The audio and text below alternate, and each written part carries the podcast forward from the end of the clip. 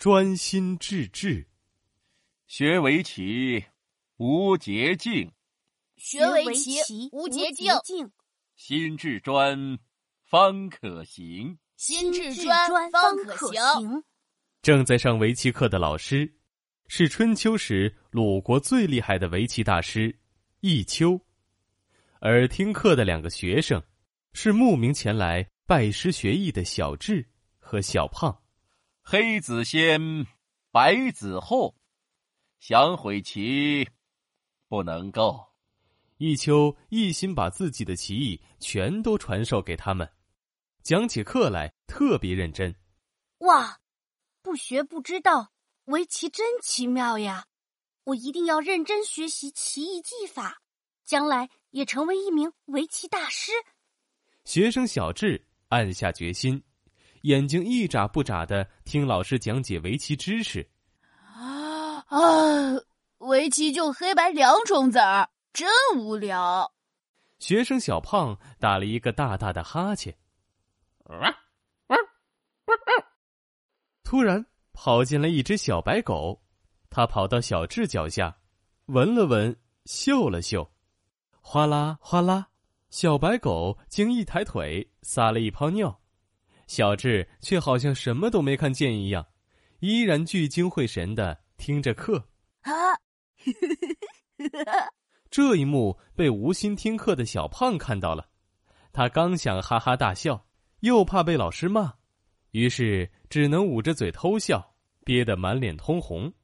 叮当，叮当，叮叮当当，不远处突然传来了刀枪棍棒的击打声。好啊，打得漂亮，真是精彩！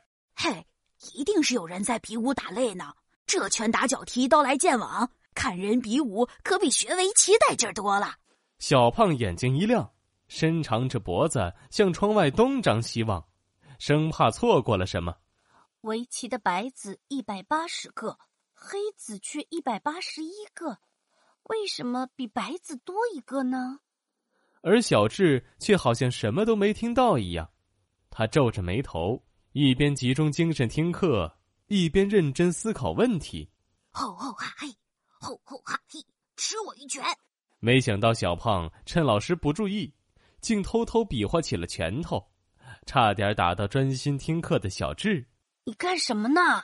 能不能安静点儿，好好听课？你，哼，这么无聊的东西有啥可学的？小胖的屁股虽然坐在椅子上听课，但心早就不知道飘到哪里去了。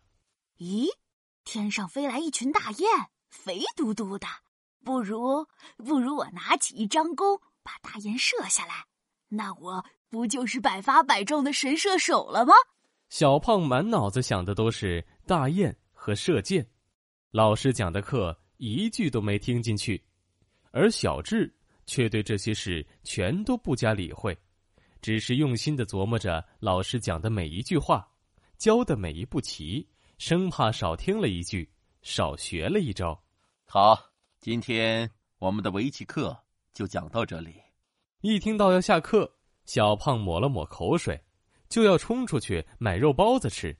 为了检验今天的围棋课你们学的怎么样，你俩下一局吧。嗯，呃，下下一局就下一局。这围棋的技巧我早就都学会了。好呀好呀，正好也看看我是否有了长进。啪，黑先白后，小智和小胖开始对局。切，这有什么难的？不就是一个个往棋盘上放棋子吗？小胖想着自己已经听老师讲过怎么放棋子了，肯定没问题。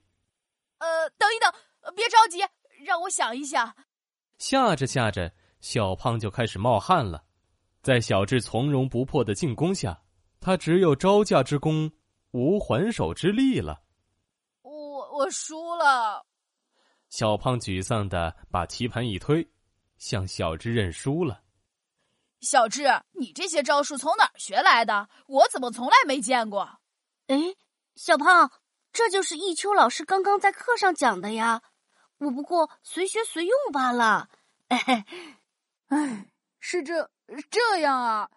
都怪我上课时三心二意的。小胖一拍大腿，后悔的不得了。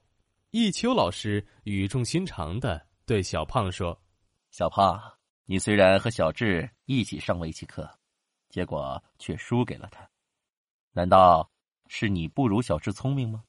哼，当然不是。学棋需要耐心，不专心致志的学习是学习不好的。”小胖羞愧的满脸通红，低头讷讷的说：“老师，我错了，以后我一定专心致志的学习。”弈秋老师点了点头，严肃的说：“你要时刻记住这句话：学围棋无捷径，心至专方可行。专心致志，出自《孟子·告子上》，形容。一心一意，集中精神。